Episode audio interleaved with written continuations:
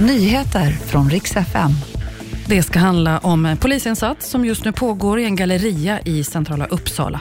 Och polisutredningen mot Margot Ditz, för den läggs nämligen ner. Vi ska börja med polisinsatsen som pågår i, vid en galleria i Uppsala. Polisen har spärrat av ett område men vill inte kommentera i nuläget varför de är på plats. Deras enda besked är att allmänheten ska respektera deras avspärrningar. Men enligt uppgifter till P4 Uppsala så har det framförts bombhot mot en av butikerna i kvarteret. Ericsson planerar att säga upp 8 500 medarbetare globalt i en del av sitt, arbete för att minska kostnaderna. Nyhetsbyrån Reuters har tagit del av det meddelandet som ska ha gått ut till personalen idag. Och Det här är i så fall det största varslet inom hela telekomsektorn hittills.